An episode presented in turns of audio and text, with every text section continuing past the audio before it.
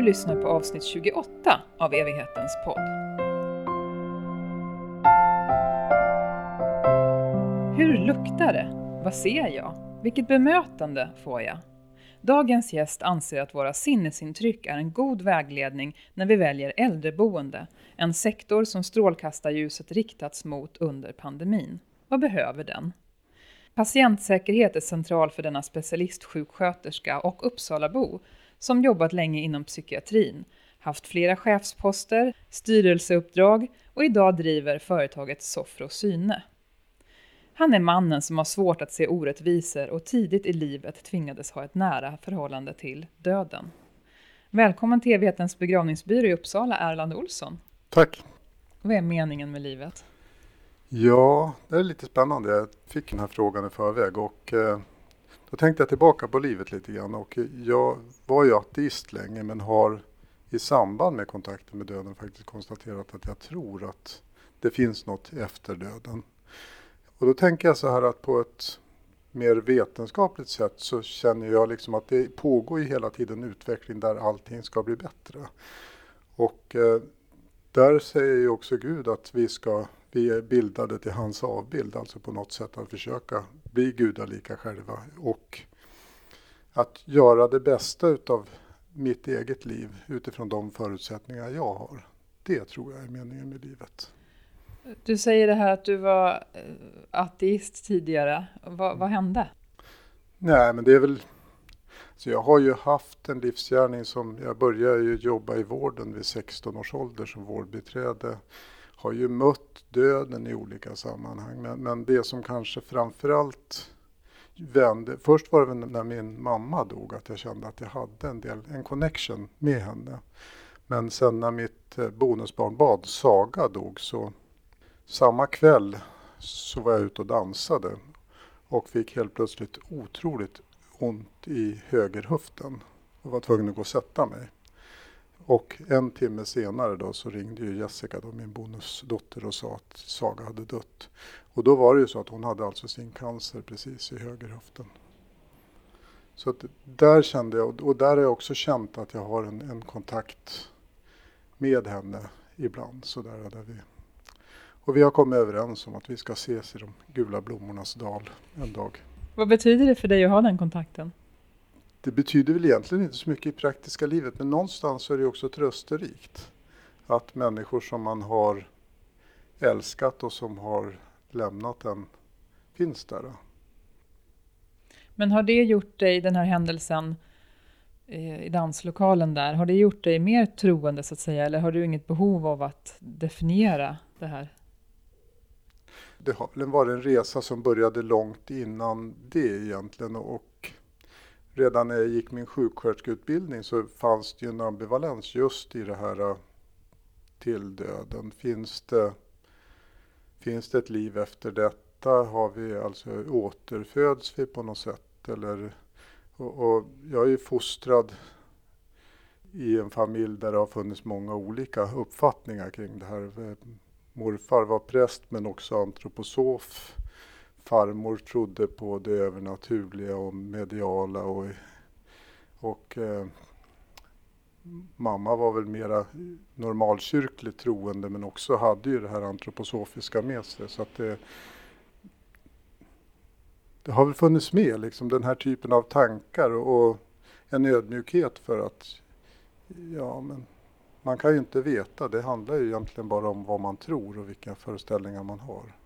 Men vad tror du att det skulle betyda för Sveriges vårdtagare om alla vårdgivare var så, inte i balans kanske, men hade funderat så mycket över det här som du har gjort? Ja, jag tror ju att många i vården har en ganska genomtänkt syn på hur man ser på döden. I alla fall människor som har jobbat nära döden har ju någon form av förhållningssätt till det. Men, men eh, det finns nog skäl för många att reflektera över både hur man förhåller sig till döden i sig men också hur man förhåller sig till andra människors tro och uppfattning. För det är väl där vi behöver kanske också visa respekt att, att det finns ju inget rätt eller fel i det här. Ditt företag heter Sofrosyne. Eh, jag slog upp det, det är ett grekiskt ord och eh, står för bland annat frisk till sinnet, återhållsam, måttfullhet, besinning. Vad betyder det här ordet för dig? Ja, det var ett ord som jag fick syn på i något sammanhang för kanske 20 år sedan. Och eh, när jag fick klart för mig betydelsen så tänkte jag att ja, men det där är ju så väldigt mycket jag. Och eh, tänkte att om jag någon gång startar företag så skulle det vara intressant att ta det namnet. Och, och enligt Platon så är ju då måttfullhet en dygd som, där det är balans mellan begär, mod och förnuft. I engelska översättningen brukar man säga health-mindedness. Och eh, det här med balans och att vara lite att hitta ett lagom förhållningssätt till saker och ting, det tror jag är viktigt. Både i livet och när man jobbar med annat. Vad sa du, begär, mod och förnuft? Ja.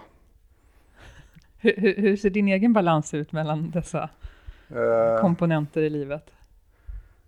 Jag har nog en hel del driv, så begär finns ju där och förnuftet tycker jag att jag håller mig till.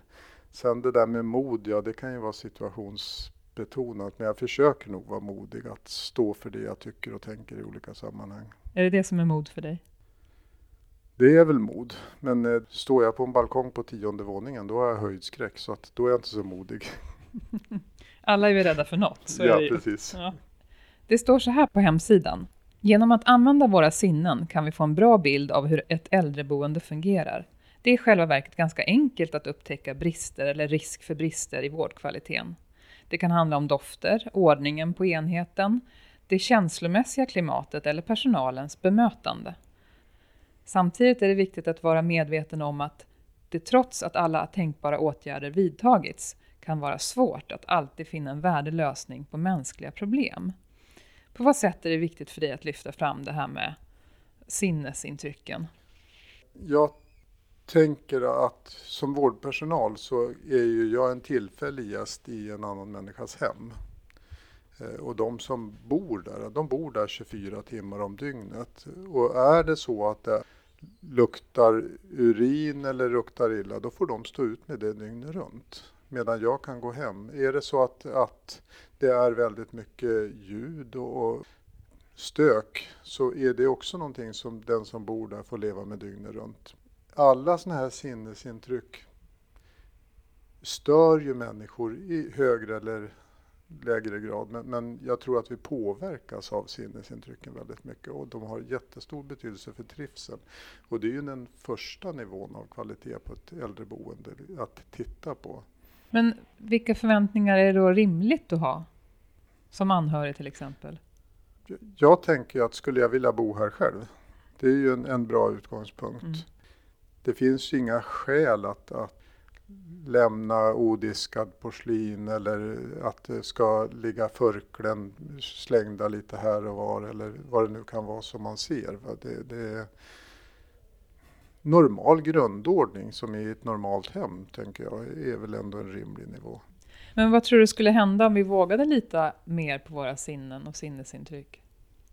Överhuvudtaget med det jag skriver så tänker jag att, de kunskaperna om vad kvalitet är och vilka rättigheter man har i vården. Om de ökar så kan vi alla bidra till att göra vården bättre. För då kan vi föra ett samtal om hur jag upplever att saker och ting är.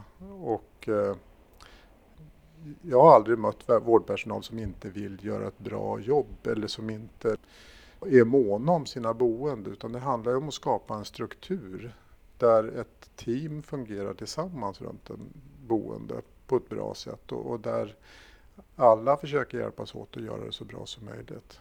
Men du säger det här att vi alla kan bidra till en bättre äldrevård. Hur då?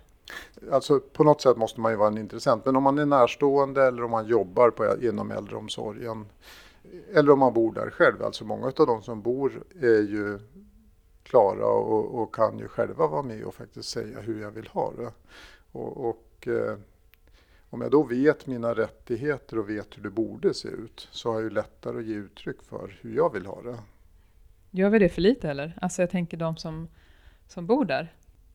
Jag tror att den generation som finns på äldreboenden idag Alltså de är tacksamma för allt de får på något sätt. Det är ju så det är. Men jag kan ju också se att när 40-talisterna kommer in på äldreboenden så kommer det att bli en helt annan diskussion.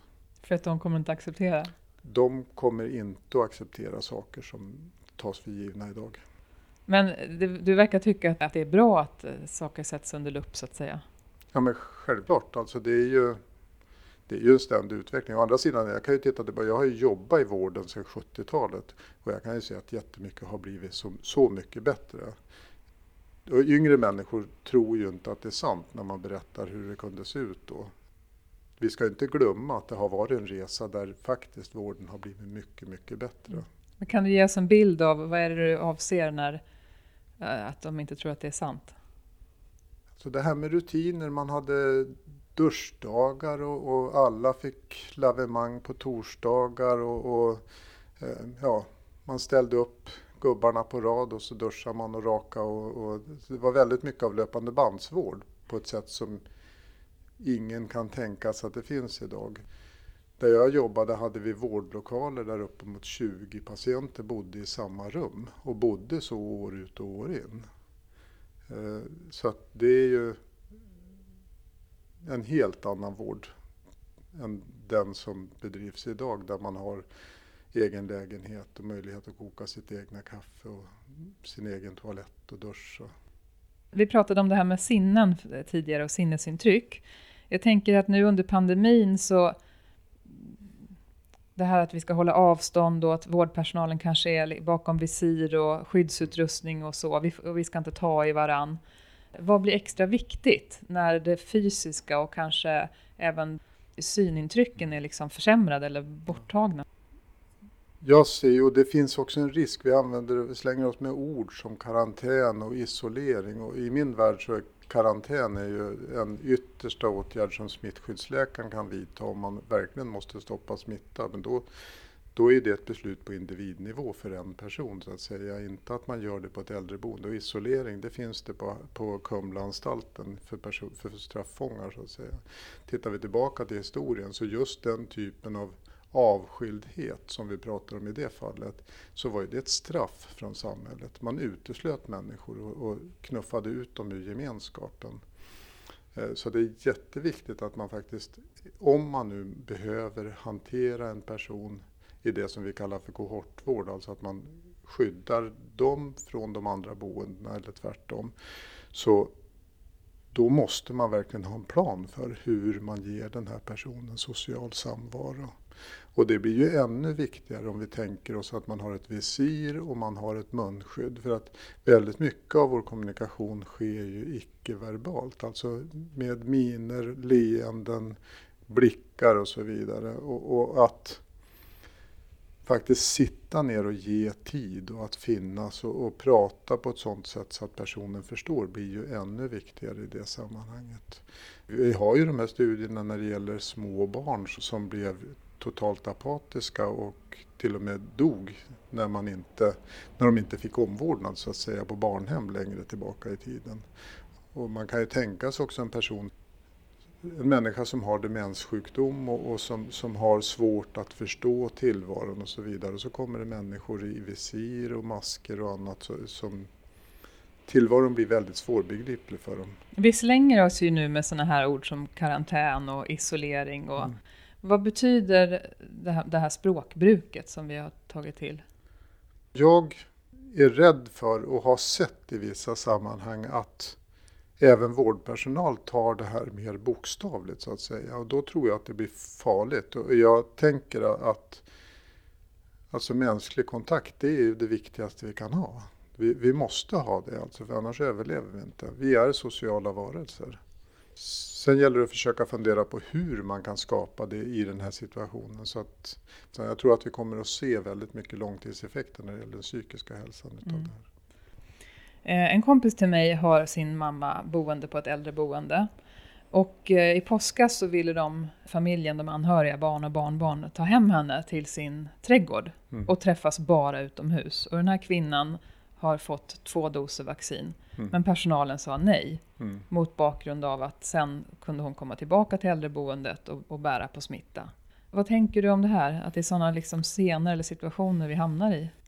Ja, för det första så anser jag att äldre människor som bor på äldreboende är rättskapabla och att, att vi har alltså väldigt lite laglig rätt att hindra en person att faktiskt göra det de vill i sitt liv.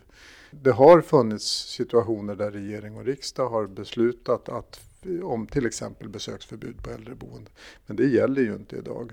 Och då gäller det ju verkligen för äldreboenden att fundera över ja, men hur kan vi se till att göra det här på ett värdigt sätt och vad är rimligt i de här sammanhangen.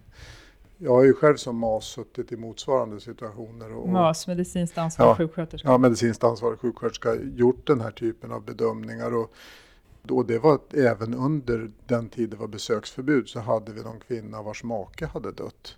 Och där hon ju ville vara med på begravningen. Och jag menar det är ju once in a lifetime så att man är ju tvungen att försöka hitta ett sätt att jobba med det då. Och att då får man ju arbeta med kohortvård när personen kommer tillbaka då och säga att ja, men då får vi jobba, då får du hålla dig på rummet och i lägenheten när du kommer tillbaka under en period så att vi ser att du inte är smittad. Och idag har vi betydligt mycket bättre testmöjligheter också. Så vad hade vårdpersonalen kunnat säga för att de anhöriga skulle ha större förståelse? Eller vad hade de anhöriga kunnat jag, fråga? Jag tänker att jag skulle ha föreslagit att man tittade på hela situationen och ja, helt enkelt hade förhållningsregler kring det här. Att man ska ha munskydd eller, eh, och att man har avstånden och inte umgås och så vidare på, med kramar och sånt där. Plus att man också informerar om att vi kommer att behöva göra så att du, du får vara i din lägenhet under några dagar. Men få vården där så att säga. Det här med social samvaro och vikten av mänsklig kontakt. Du har också goda exempel på kreativa lösningar.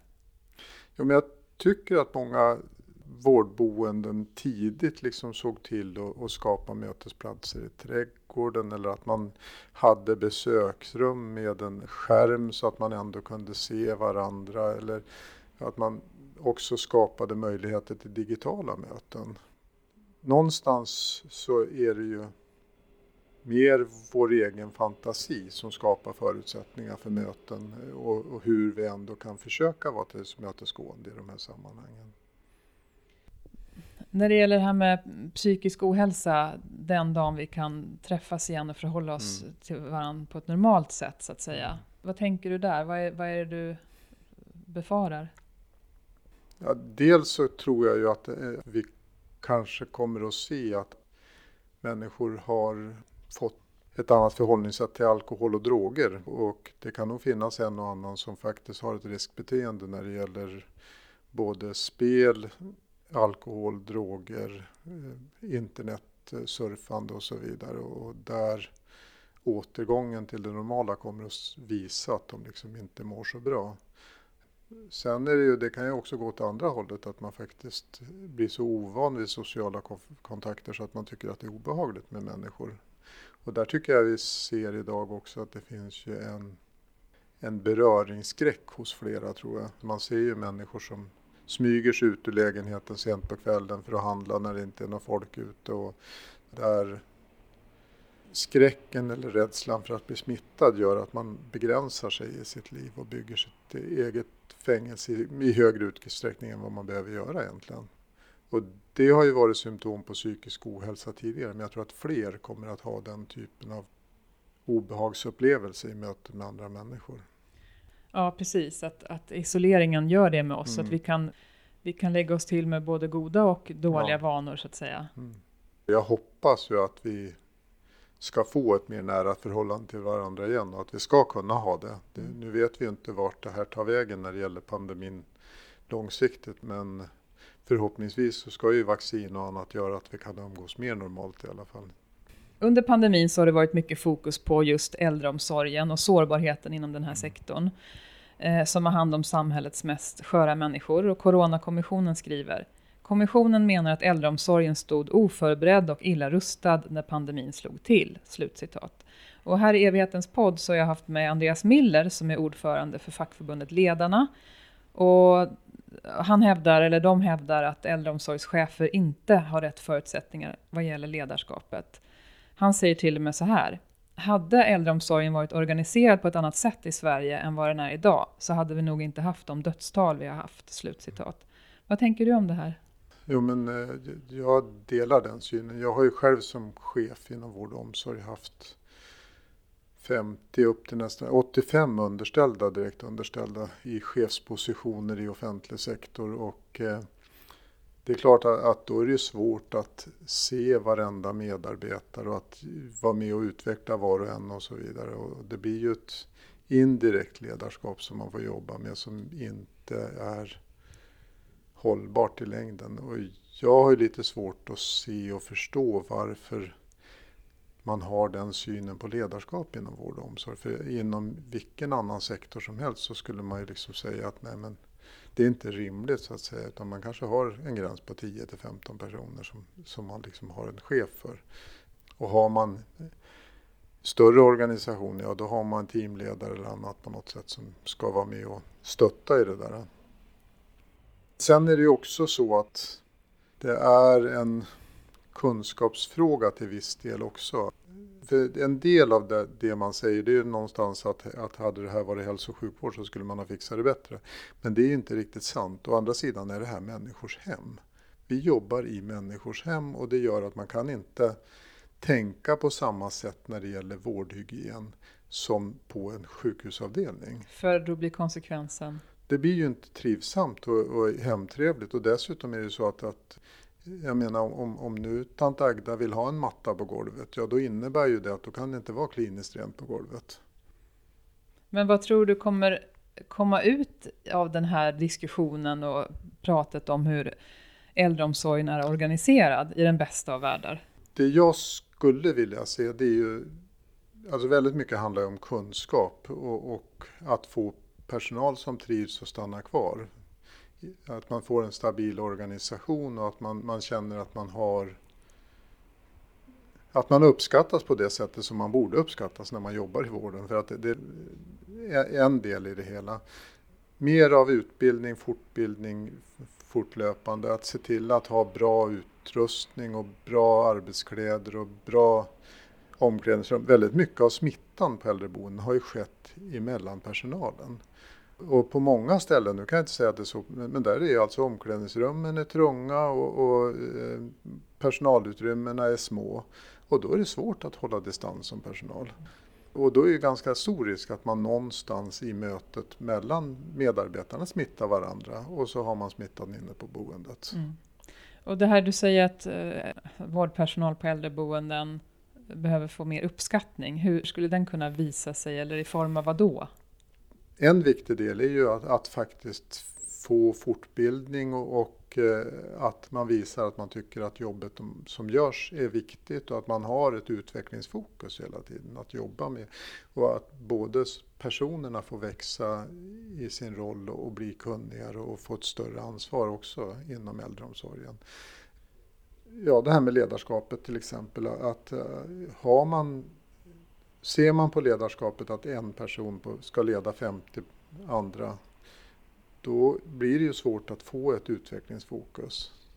Alltså sen att gifta ihop det här medicinska och det sociala och att faktiskt ha en förståelse för hur man både kan jobba med god medicinsk vård men samtidigt skapa gemyt och hemtrevnad och ett socialt sammanhang för de som bor.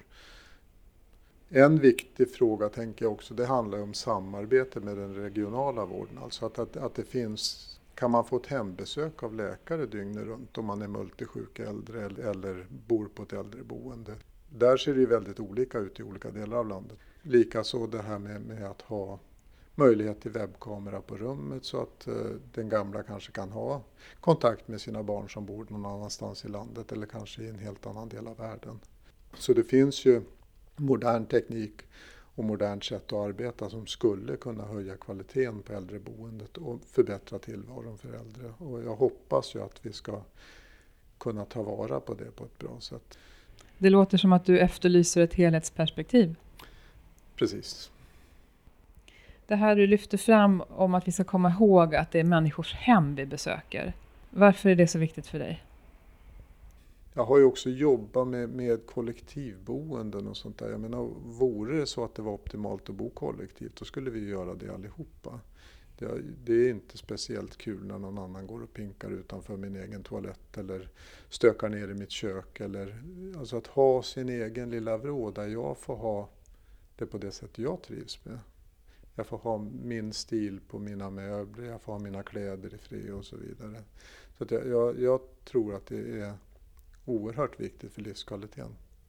Det handlar ju också om, om, makt i vardagen. Om vårdpersonalen kommer in i min lägenhet eller om jag bor på ett äldreboende. Alltså det är två olika perspektiv. Att få ett hembesök, då är det jag som har makten över min lägenhet. Men är, är det så att jag bor på ett boende och de bara kommer in på mitt rum, då, då har personalen makten i större utsträckning. Om vi fortsätter på den tanken så tänker jag att om man alltid tänker att det är någons hem man besöker, mm. ja, vad gör man då? Ja, man, man öppnar ju inte bara en dörr. Nej. Man knackar ju och kollar om det är okej att komma in, förutsatt att den här personen är pratbar så att säga. Bara en sån sak. Ja. Det blir en, en stor skillnad i förhållningssättet. Vad har du för farhågor om några när det gäller en omorganisering av äldrevården? Alltså en del av det som föreslås här är ju symbolåtgärder som inte skulle tillföra något överhuvudtaget. Till exempel? Ja, men det här med att varje kommun ska ha en läkare, det, det tillför ingenting. Därför att ta en, en kommun som Bjurholm i Västerbotten, de har väl 2400 invånare.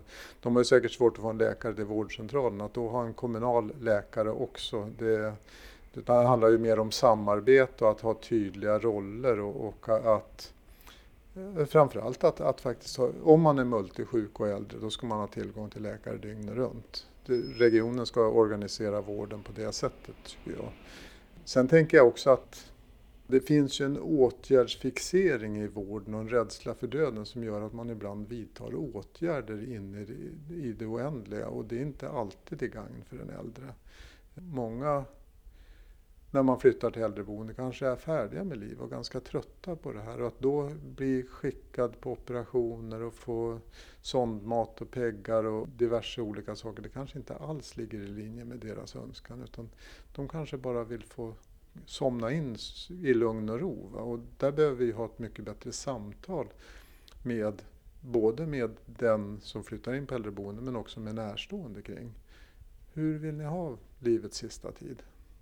Men inte det i konflikt med sjukvårdens viktigaste uppdrag? Liksom liv till varje pris eller kvantitet före kvalitet? Nej, jag, ty alltså, jag, jag tycker tvärtom. Att, att just genom att vi har en sjukvård som i princip kan hålla liv i folk hur länge som helst så har vi ett mycket större etiskt ansvar att faktiskt fråga personen hur vill du ha det? Just det här att det här när man hamnar på ett äldreboende att det ofta är de sista åren en människas liv. Mm. Vilken roll spelar det?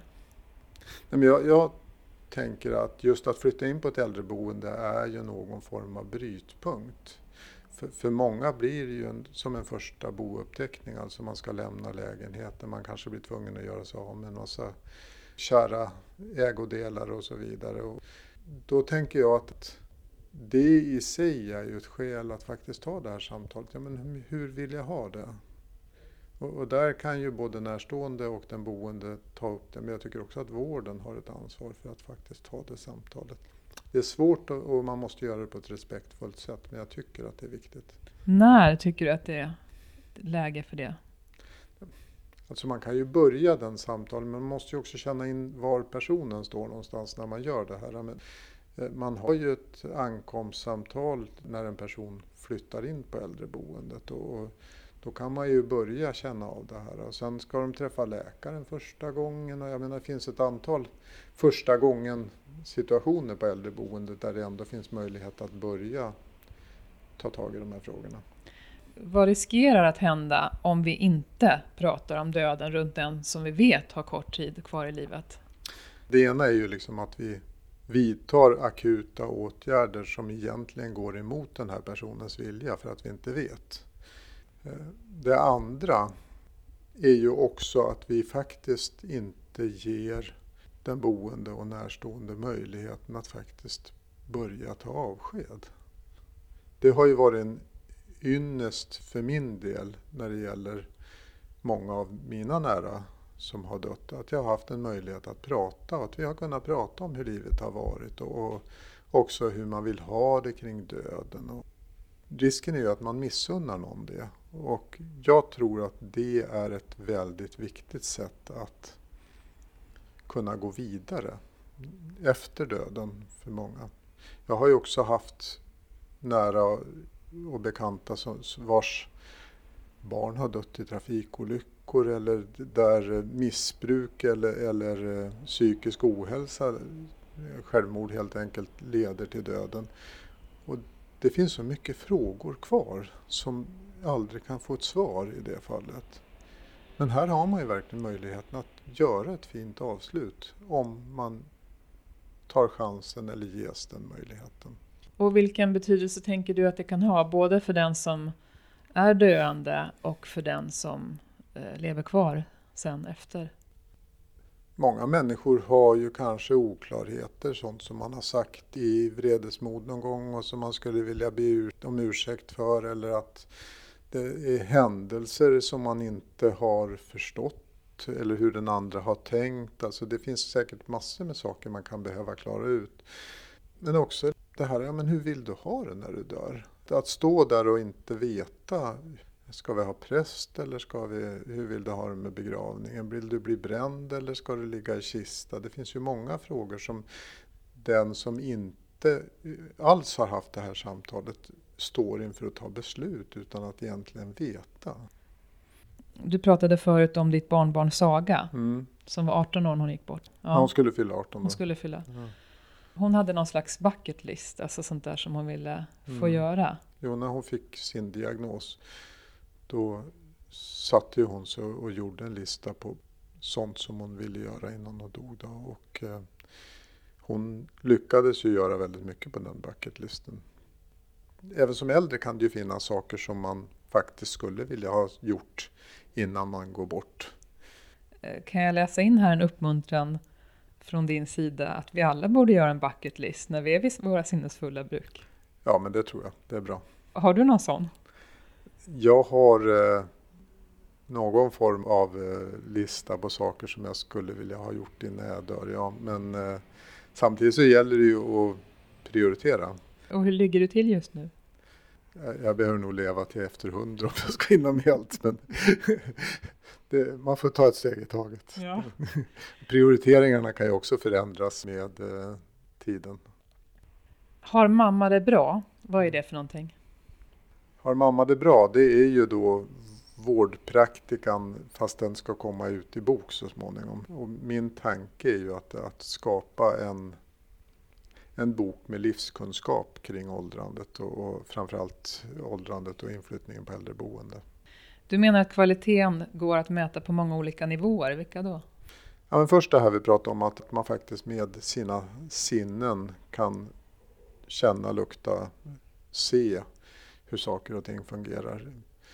Sen är det det här med rutiner, alltså får man duscha, är sängen bäddad, får man kaffe, är det dukat på ett trevligt sätt. Och sen tredje är liksom det här med, med, att följa verksamheten över lite längre tid. Att se, finns det en genomförandeplan där mamma faktiskt beskriver hur hon vill ha sin vardag?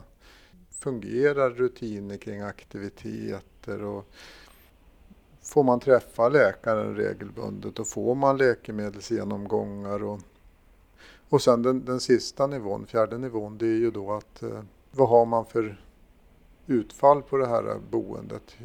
Hur har man det med fallskador till exempel? Hur mycket psykofarmaka äter de som bor här? Men vad då kan man ha rätt att veta det?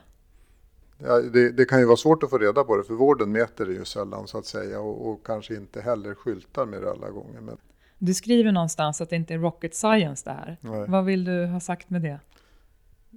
Ja, men alltså sunt förnuft räcker väldigt långt. Därför att vi jobbar hemma hos människor och med människor. Och, och eh, mycket av de problem man ser handlar ju om att någon inte bryr sig tillräckligt mycket eller att man saknar kunskaper om vissa saker. Alltså, Det spelar ingen roll hur mycket skyddsutrustning vi har i, i vården om, om det finns medarbetare som använder det på fel sätt. Lämnar man dammsugaren på golvet i en korridor, ja då kanske någon ramlar över den. Det, det finns massor av sådana här saker som jag liksom har sett genom åren. Och, och, alltså det tar inte längre tid för att man gör saker på en gång och på rätt sätt, utan ofta tvärtom. Att du kan spara tid och få mer tid för de boende om du jobbar på rätt sätt från början. En text som du har skrivit har rubriken Får äldre känna sig vackra? Mm. På vad sätt är det viktigt för dig att lyfta en sån fråga?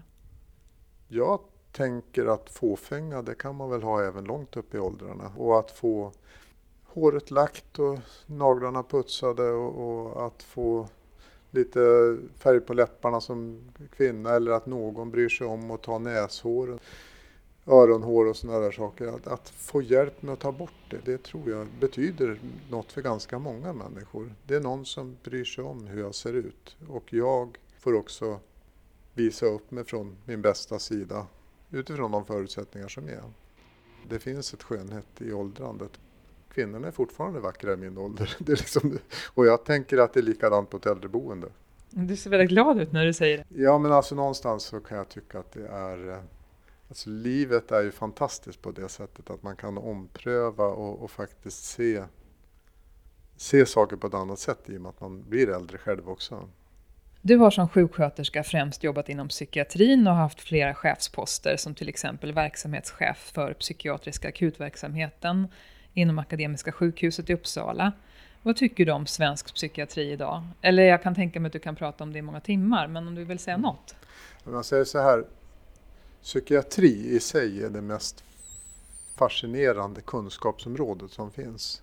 Och det är så att det sker en kunskapsutveckling som är alldeles otrolig och framförallt när det gäller gränslandet mot, alltså om vi tar det här med sömn och smärta och, och psykisk ohälsa. Det, det, finns så otroligt mycket spännande forskning där vi lär oss mer och mer om hur vårt psyke fungerar och också hur vi kan hjälpa människor som drabbas av psykisk ohälsa. Så att det är ju en viktig utgångspunkt. För min del så jag har ju lämnat den psykiatriska vården och det handlar mer om att jag uppfattar att den psykiatriska organisationen är hopplös. Det sättet som den psykiatriska vården är organiserad på är inte funktionellt. Och vad skulle du vilja se om du fick bestämma? Ett område är ju missbruk till exempel, hur det är organiserat. Där, där har man en uppdelning där kommunen har ansvar och den enskilda har ansvar och den psykiatriska vården har ansvar. Man skjuter över ansvaret på varandra och ingen tar ett ordentligt ansvar för vård och behandling. Och jag tror att man behöver jobba på ett helt annat sätt där man tittar på hela livssituationen när det gäller missbruk. Eh, när det gäller psykisk ohälsa för övrigt så tänker jag också att, att eh, långvariga depressioner till exempel, då är ju social samvaro och annat kanske jätteviktigt också. Och, och, där är ju då så att det är ju inte något som psykiatrin har som utbud.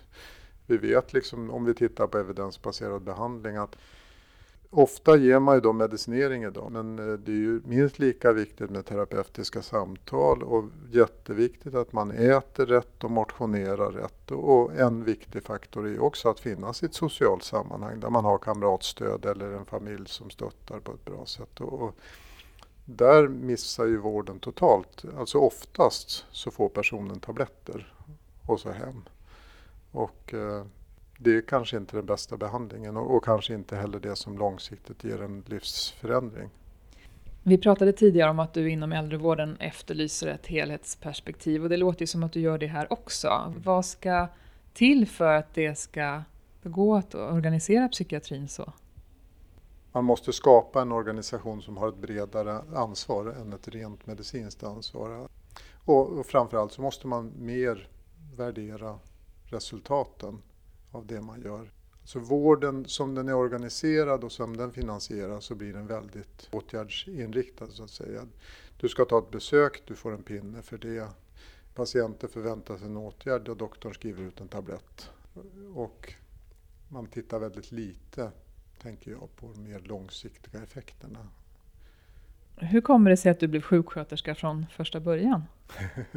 ja, Det är nog egentligen bara slumpen. Jag skulle bli lantarbetare var det tänkt. Jaha. Så jag började där. Men, men eh, sen hade jag ju då en... Eh, mamma var sjukvårdsföreståndare på Ulleråker så att jag har ju varit mycket på Ulleråker och, och växt upp med den kulturen och så vidare. Så att det var väl ganska naturligt att söka jobb där jag var 16 år och skoltrött. Började som vårdbiträde på en långvårdsavdelning då. Och, eh, men jag fastnade. Jag trivdes så bra så att jag har blivit kvar i vården. Och successivt har jag utbildat mig då, först till skötare och sen till sjuksköterska. Och sen har jag då läst till specialistsjuksköterska plus en massa kvalitetsledningskurser och andra kurser. Då, så att hur ensam man har du varit i den här branschen? Det har varit lite olika. Många gånger så har man ju känt sig ensam. Men har du någon gång, det kanske är svårt att svara på, men upplevt att, att det har varit liksom lättare för dig att avancera? Att få chefsposter tack vare att du är man? Ja, alltså redan när jag började jobba. Jag var 16 år outbildad och sökte jobb. Jag fick ju då fast anställning med heltid från början, första dagen då. Tjejerna fick ju oftast då 63 procents tjänster eller något annat. Så att den typen av ojämlikhet har jag nog märkt av. Om det sen har varit lättare för mig att få chefsjobb som man eller inte.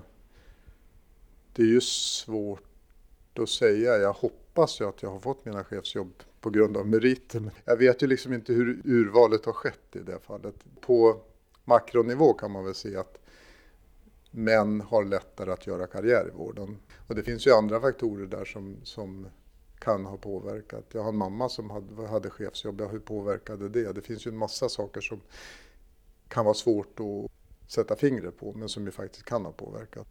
Du debatterar och driver och tycker till. Hur kommer det sig att du vågar sticka ut hakan? Har nog alltid varit lite ifrågasättande på det sättet och, och var ju också tidigt politiskt engagerad så att jag gick in i politiken som 24-åring och vart vice ordförande för socialnämnden i Tierp några år senare. Vad lärde du dig av den perioden?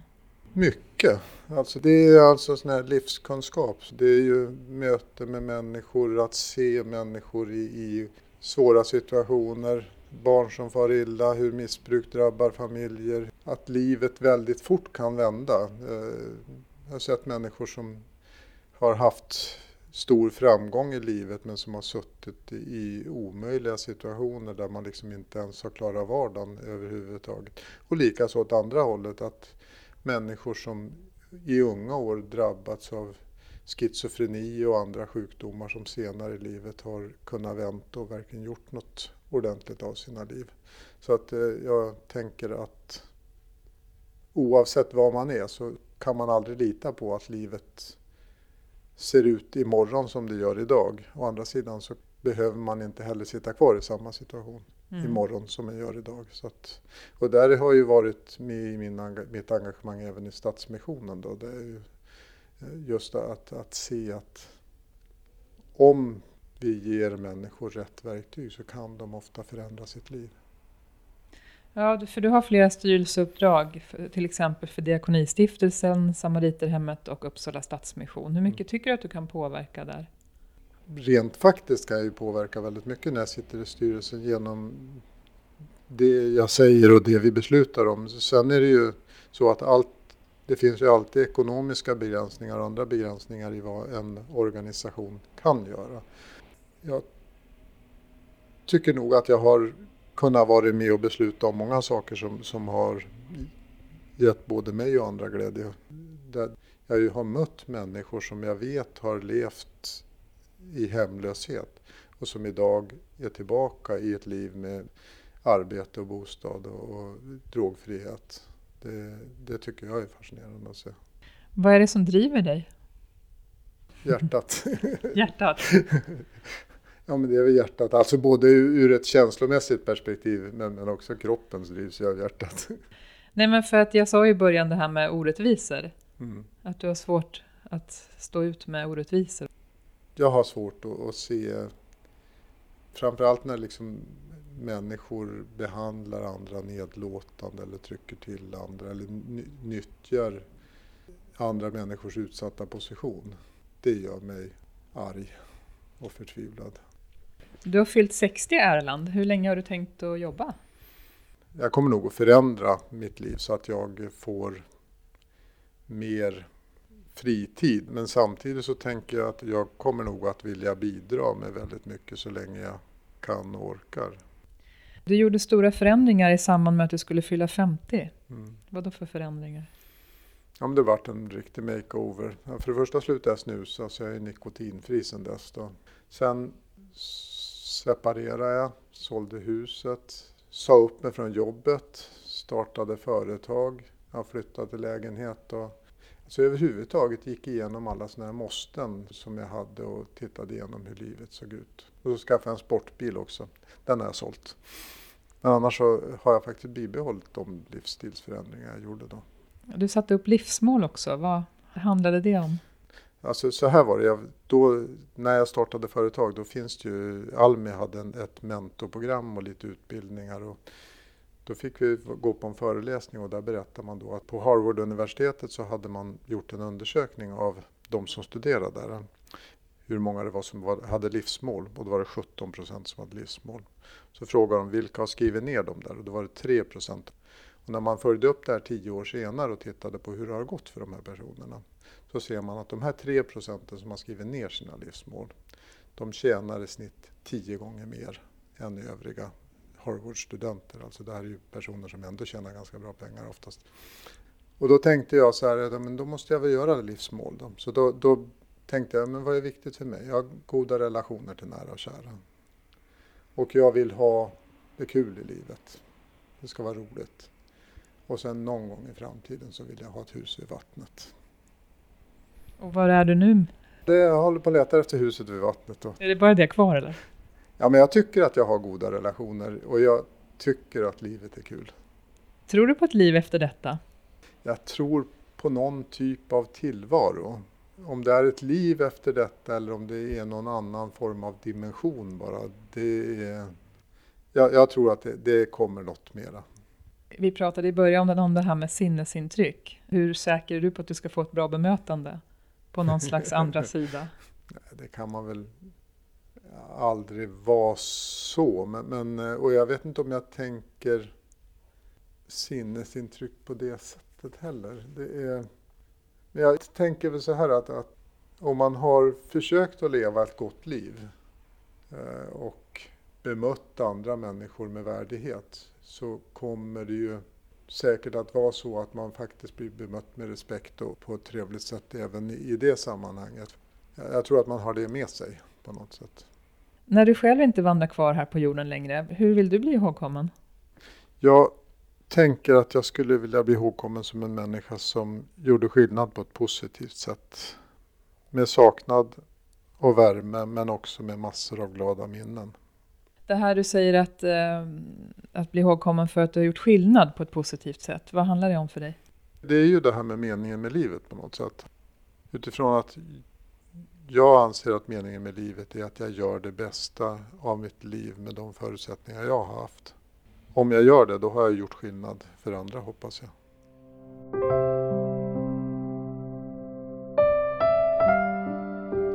Det berättar Erland Olsson här i evighetens podd.